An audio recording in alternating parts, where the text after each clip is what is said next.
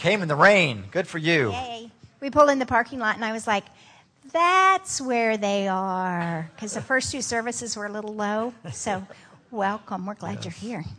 Yes, as Preston was saying last week, it was nice to see everybody. We again, we get to see everybody every week, but you don't get to see each other. So I hope that that you were able to see a few of your family members that you maybe not didn't even know were part of the community here. And and we started talking about resurrection, the, this this thing that distinguishes Christianity.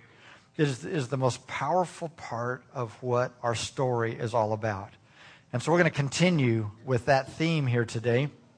Obviously, we know that there was a huge change that took place in the world. Matter of fact, all you have to do is just look at history to see the change that took place.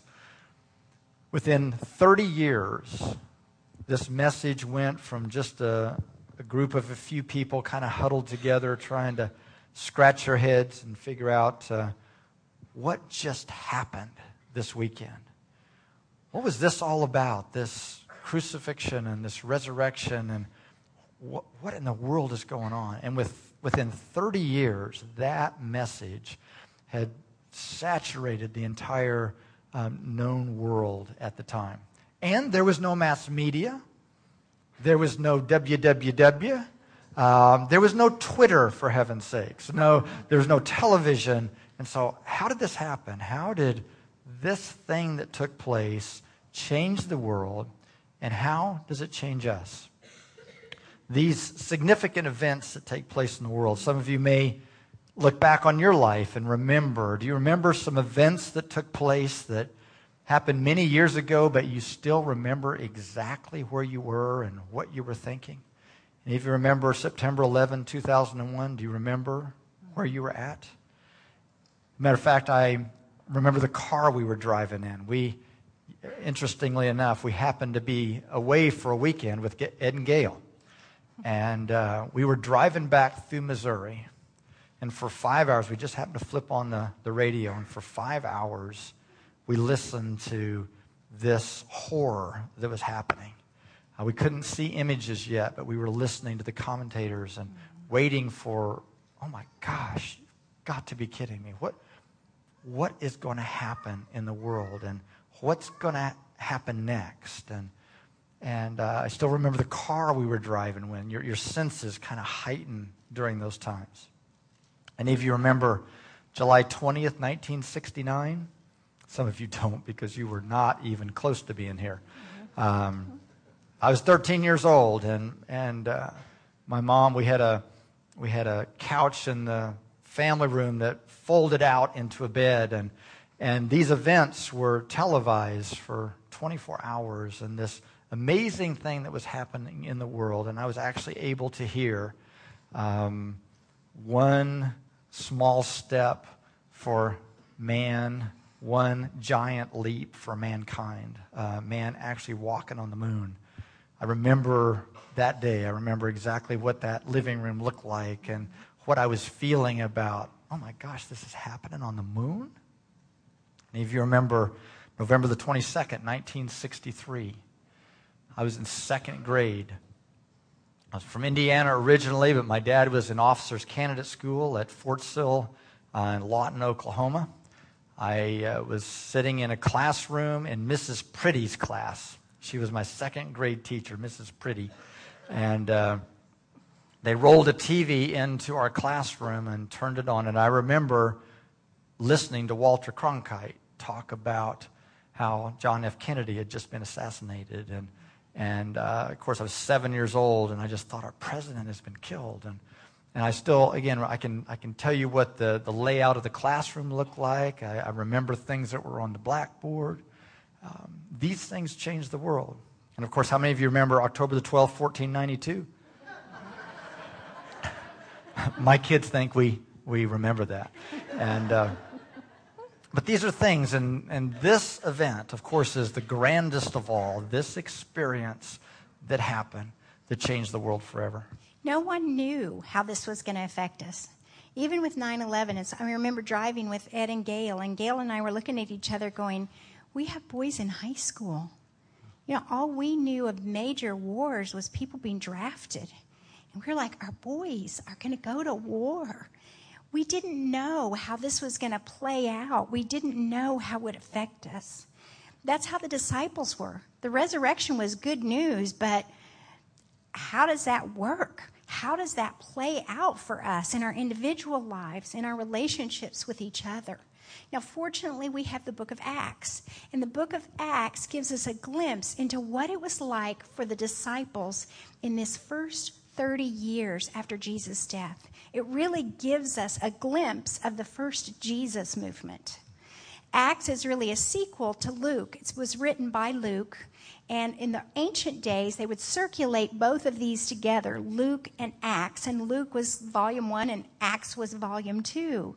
And Luke talked about Jesus' birth until his death, and Acts picked up after that and goes all the way to 60 AD and talks about Paul eventually coming into Rome. So we're going to take a look at the first part of Acts to see, to get a glimpse into the first part of the church. So Acts 1 1, it says, In my former book, Theophilus, I wrote about all that Jesus began to do and to teach until the day he was taken up to heaven after giving instructions through the Holy Spirit to the apostles he had chosen. After his suffering, he showed himself to these men and gave many convincing proofs that he was alive. He appeared to them over a period of 40 days and spoke about the kingdom of God.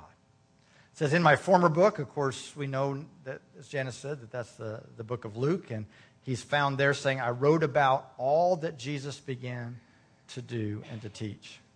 So now in Acts, we, we see this sweeping of the Holy Spirit um, onto the scene. We see this idea of new life, of regeneration, of new beginnings, of all things new. We see the hints of that, that message. It is truly the birth of the church. Um, that's where the world began to change. And as we recognize this, even we talk about the birth of the church, it really is most appropriately uh, described as all that Jesus continued to do. He wasn't here physically any longer, but it was all that Jesus continued to do. It just happened now to be through his people. So the new change is that his people are involved in, in this new thing that's changing the world.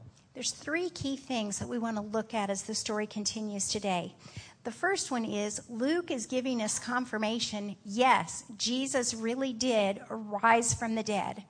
We saw him, we have proof. He has arisen, and that changes everything. So Luke wants us to remember this is true, this is fact. Secondly, in the time that the resurrected Jesus was on earth, it says he appeared to many, he appeared to his disciples, and, and he spoke about the kingdom of God. For some reason, Luke wants us to focus on that particular thing, the kingdom of God. And so we're going to be talking about that. And third, in the book of Acts, we see the Holy Spirit coming in a dramatic way. We know that Father, Son, and Spirit were to, together from the beginning of time. But here we see the Holy Spirit really takes a step forward, really comes in the forefront of the life of the believers. So, the most significant change that we see is because of the power of the Holy Spirit that we get invited into the story. Every, one of us get invited into the story to participate in this because of the power of God that now can be in us and flow through us we get to be, be a part of this. Not because we're so special, not because we have are able to earn it.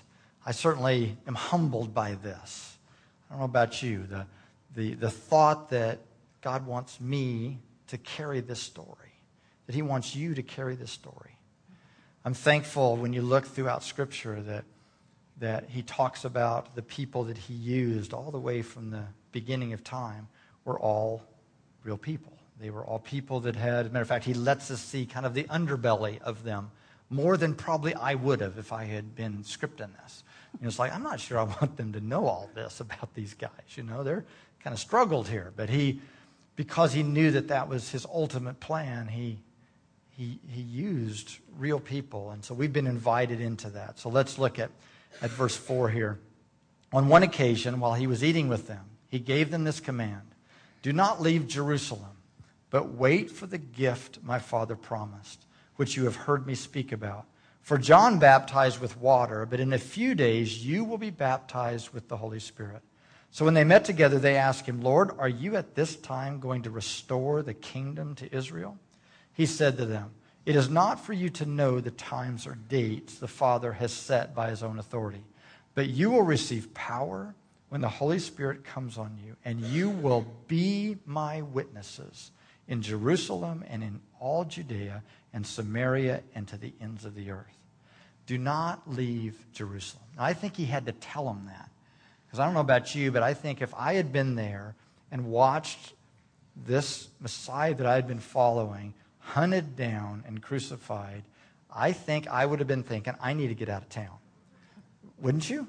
I need to change my address um, because who knows what they're gonna, who they're going to come after next. But they had learned to trust him because we see that they stayed there. They were obedient to what he said. They learned that, they, that Jesus had their best interest in mind and that they could trust him. Obedience is a very important part of our journey, of our walk as Christians. But the motivation has got to be right. If obedience is, well, I need to do these things, I need to make sure that I go to church on Sunday when it's really raining, because then God will really be impressed. Um, or I need to make sure that I do that, read my Bible enough, or that I do this or do that, or make sure that I give at the right times. Uh, if I do it with that motivation in mind, to hope that I can earn a place in His heart, maybe I get enough little check marks that then he will want to rescue me. Then he'll want to come and take me, take me with him. Um, if that's our motivation for obedience, then it's flipped upside down because that's not the heart of God. And really, when we understand the heart of God and we understand how much He loves us and how good He is, it makes us want to be obedient to Him. When I really know that if He's calling me to do something, even if it looks scary or even if it looks difficult, if I know that He's saying, I've gone ahead of you, I've prepared the way, I love you, I'm going to take care of you. I'm going to be a lot more likely to walk in obedience than if I have this belief in my mind that God's going to call me to do something and then sit up there and go, that's going to really mess up her life. But when we know He's loving, when we know He's good, when we know His character, then we want to be obedient to Him out of love. That's why we talk so much about the goodness of God. We talk about His love for you because we want you to know He has your best interest at heart. But it's not easy to be obedient on some days, is it? There are times when I want to do what I want to do. Actually, I get so caught up in my stuff, it's like, oh yeah, God has something for me to do. It's easy for all of us to get caught up in our stuff of life and not walk in obedience and not do some of the very things that He's called us to do. It's easy to be self focused. That's why in Lent, we really encouraged you to participate in the disciplines of the faith, to really stretch yourself and to work on developing new habits. Because when we get those new habits in our lives, we're more likely to stay focused on God. As Brent said, it's not to earn points, it's so that we can keep our focus on my life is wrapped up in Him, and my heart's desire is to do His will. And I'm not going to get caught up in, oh, yeah, I could do that. Oh, yeah, I could do that. But I'm going to keep my focus on Jesus. And sometimes that requires an act of our will to do things, even though they're really hard. I was reminded a couple weeks ago, um, for many, many years, 30 some years, I've always run. And so, starting in college, so if I wanted to go out and run three miles, I might be slow, but I could do it. You know, I'd just go out and do it. And for periods of time in my life, if I wanted to pick it up to five, I would do it, or six, or, you know, one period, 10 or more, I would pick up and do that. Well, the last couple years, I haven't done that. And so, you know, when you haven't done it for a couple years, you don't just go out and do that, especially not at 55. And so, um, a couple weeks ago, I was walking, and it was like, you know, I really miss being a runner. I really would I really would like to be a runner again. And and I'd been walking for some period of time and I heard this little whisper kind of in the back of my brain going, to be a runner, you have to run. and I'm walking and it's like, yeah, but if I run instead of walk, it it hurts more and I breathe fast and I sweat. But you know what? If I want to be a runner again, I've got to actually take some running steps on that walking journey.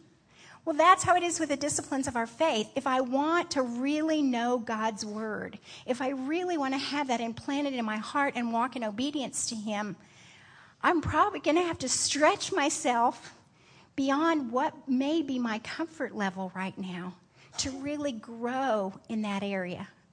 So sometimes obedience requires us disciplining our lives so that becomes a habit for us and it becomes more natural for us. When he said, Do not leave Jerusalem, but wait for the gift my father promised, which you have heard me speak about. For John baptized with water, but in a few days you'll be baptized with the Holy Spirit. Jesus is saying the world's going to change. Things are never going to be the same. But this is not going to happen by some new little slick ad campaign we're going to do for the church. This isn't going to be a new little banner for your uh, first century website, whatever, whatever that might have looked like, uh, or new curriculum for, for the Sunday school for the church. It is going to be by His Spirit that this will happen. It is going to be not, but not by just our, our, our will, even though we have to make a decision in obedience and response to His heart it's going to be empowered and fueled by the Holy Spirit. The only way that we can be witnesses, be His witnesses, is by the power of the Spirit, by a life that is submitted to Him, um, that is transformed by His Spirit. It's interesting here that the infilling of the Holy Spirit is called a gift, it's not called a tool. When we think about the Holy Spirit, we think about the Holy Spirit gives us power, and He does but it's expressed here as a gift. So, along with the power comes joy, comes delight.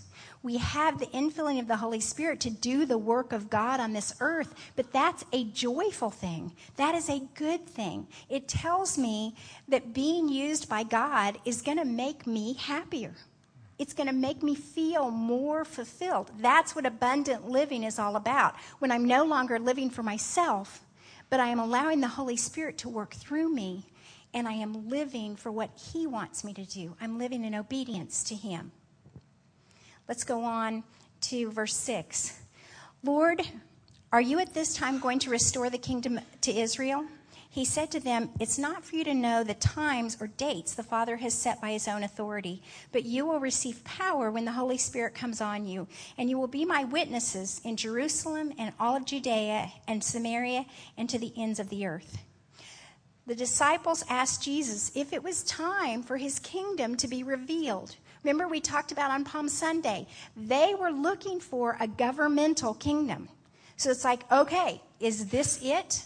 Are you going to be king of the world now? Are you going to take everything over? And obviously, we, we find that Jesus is clear about that, that it's not an earthly kingdom. And they come into that realization. But I think one of the things that we tend to do is we kind of jump to the other extreme. Well, because it's not an earthly kingdom, we know that, it must just be a heavenly kingdom. So it must just be a kingdom that is going to come when he comes again. And so let's not focus so much on the world today because the world's broken, it's kind of messy, there's stuff that's going on. Let's focus on that heavenly kingdom that is going to come and when he comes and, and takes us away. And I think that gets us off track of the heart of what he's saying here. Jesus puts the focus right when he says, um, the Holy Spirit will come on us to be witnesses in Jerusalem, Judea, and Samaria, and to the ends of the world. Just a few minutes ago, we prayed as Jesus taught us to pray Your kingdom come, your will be done on earth as it is in heaven. So we are supposed to be living a kingdom life today, not just focused on what's going to happen um, one of these days. We are supposed to step into this today into this life that is fulfilled and, and, and flowing out of the power uh, of the Holy Spirit in our life. Certainly in Jerusalem and in our sphere of influence, those that we come into contact with in Judea, those that are even outside of there. It even talks about the Samaritans. Those were the enemies of the Jews. It says that we, they were to be witnesses even to our enemies. And so, who are our enemies today? We so get focused on groups of people or, or maybe even a politician for some of you or whatever, that that's my enemy. And we, we're actually supposed to be witnesses um, to those that could even be considered um, our enemies. Yes, I believe that we will ultimately find fulfillment in Him when we see Him face to face. But in my opinion, we get way too focused on the end game. We get way too focused on what's going to happen ultimately because, you know, things are a mess. Things are just so bad. Let's just get out of here. Let's, I just can't wait for him to come and take us away. Yes, he will come, but let's not lose our focus. Let's not lose our focus in being his wit- witnesses today, making his kingdom come today. If it's his kingdom come, his will be done on earth, how do we participate in being a part of his kingdom come? We're suggesting that we are to be the hands and face, the arms, the feet of God to the people around us. We're supposed to be doing the work of Jesus on this earth. It's what would Jesus do? I know the bracelets are out of style, but you know, what would Jesus do? How would he have us react to the people around us? Jesus on this earth would be reaching out to people in need. Who has he called us to? What has he called us to do? I think doing the work of God is things like the water wells that we are doing, giving people clean water to drink. I think doing the will of God is is going home this afternoon and digging through your drawers and cabinets and going, oh, here's some old eyeglasses that I don't wear. They're going to need these on the missions trip that they're going on this summer. It's reaching out and loving people around you. Scripture's clear that they will know that we are his disciples by our love. How do we love the people around us? The ones that we're in close proximity to, the ones that are out here, and the ones that are clear out there.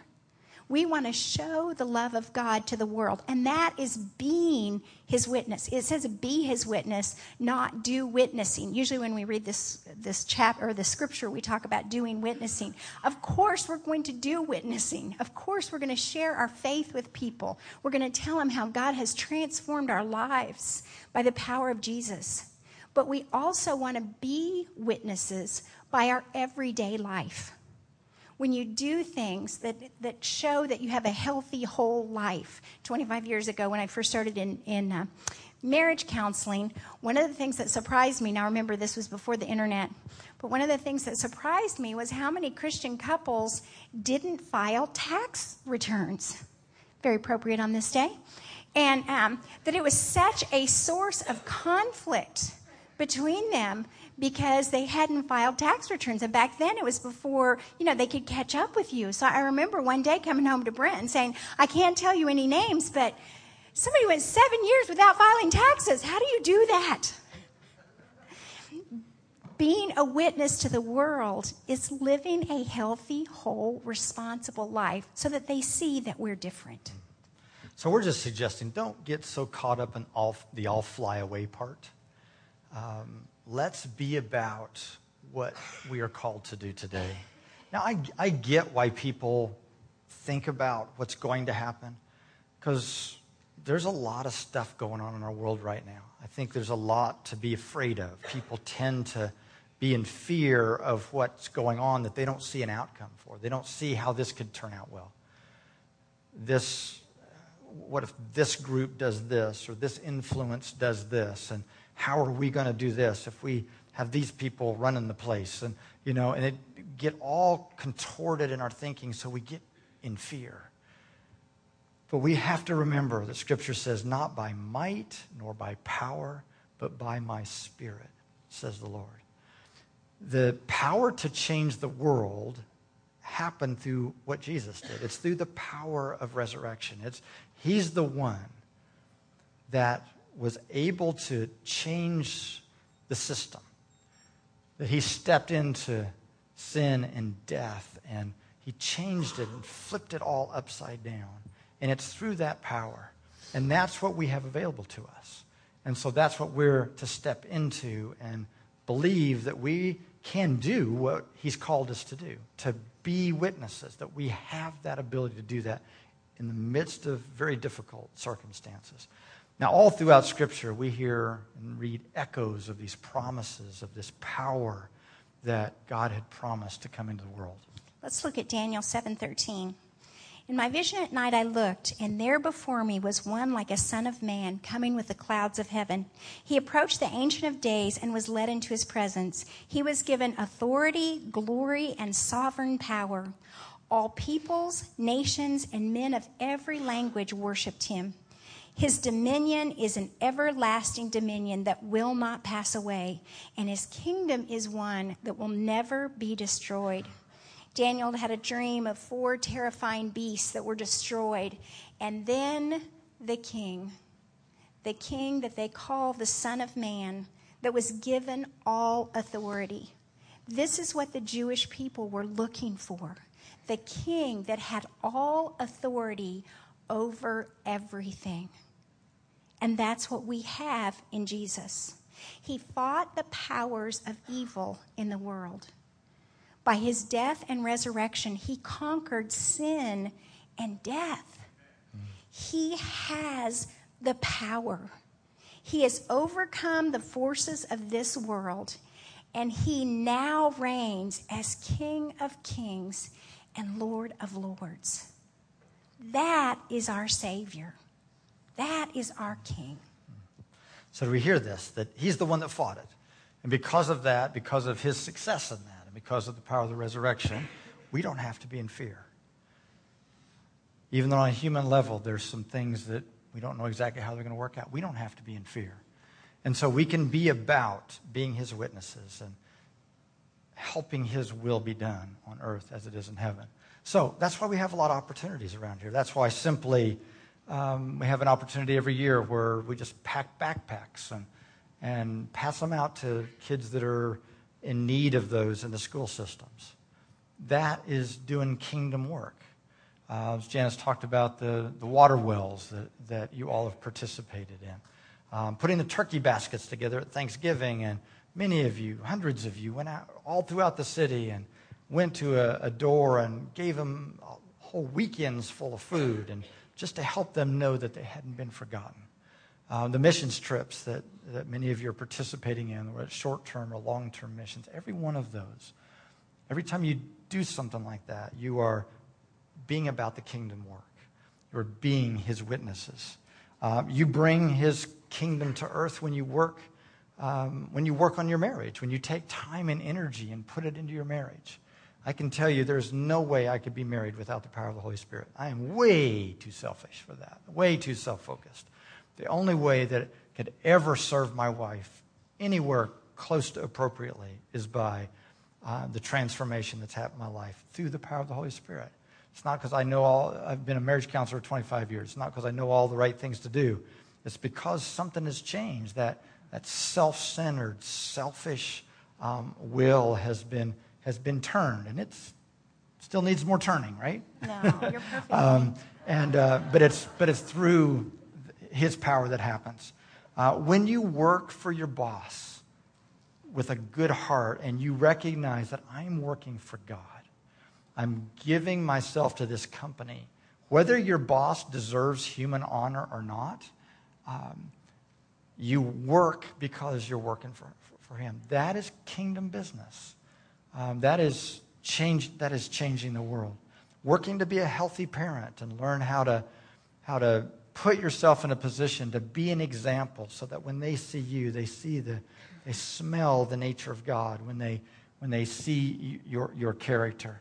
Um, when you stand up for somebody at the office, somebody or at school that it's kind of fun to make fun of, or there's, a, there's certain um, office you know, tricks that are being played on a certain person, when you stand up for somebody that's in a weaker position or has been disenfranchised some way, that when you stand for, for um, loving them and carrying them, you just simply paying for the coffee for somebody behind you in line, where somebody's like, what's that about?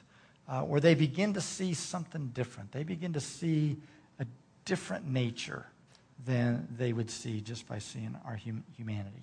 We make choices to do that. Use your gifts for the people to help people around you or to help with some of the projects that I have coming up.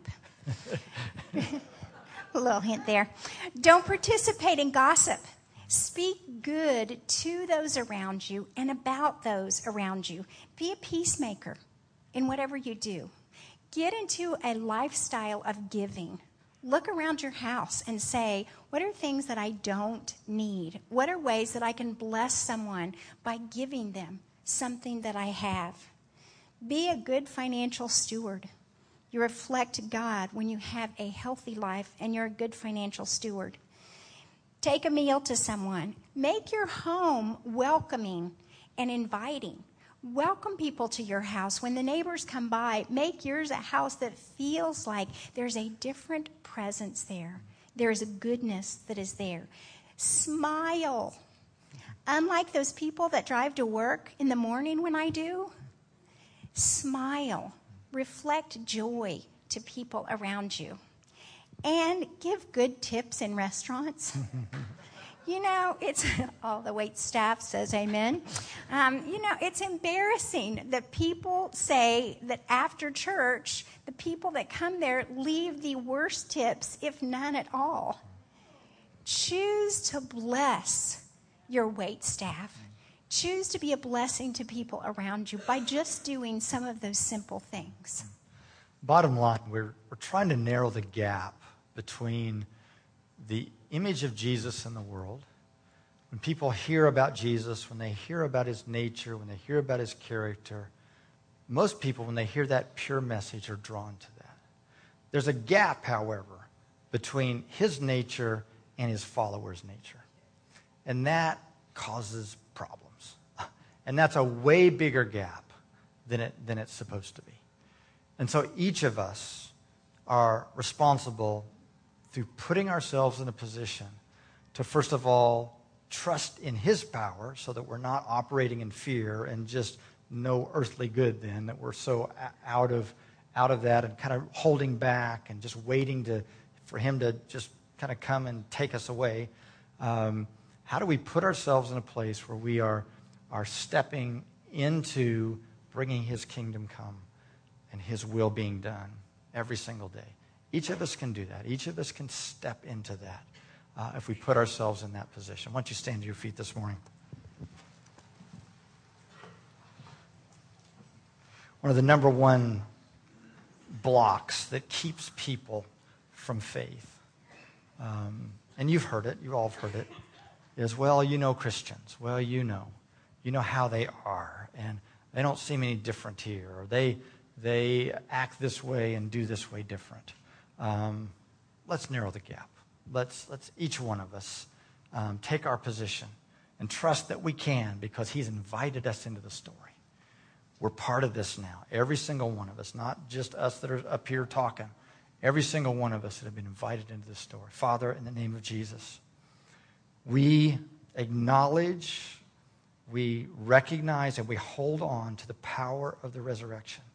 Lord, let us not ever allow that to be diminished in our thought. Allow, don't help us to not shrink back because we don't believe in this power that where the world changed and this power that has been offered and afforded us and that actually lives within us.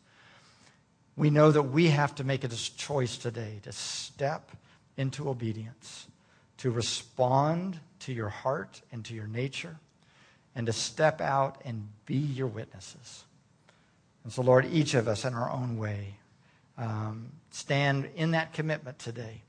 And I pray that, that uh, as we step into that, we trust that, that your power will begin to make the world change more and more every day. So we trust you for that. In Jesus' name, amen. Amen. Um, as always, at the end, we're in need of prayer at all. Our prayer team is going to be here. Love to, to pray for you. But let's sing as we close today.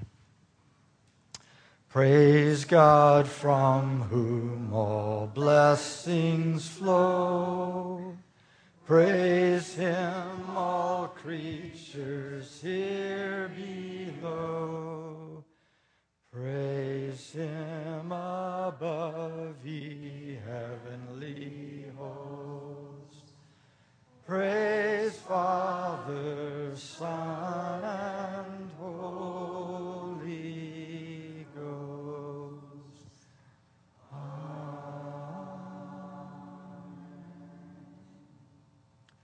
As you go, may the Lord bless you and keep you.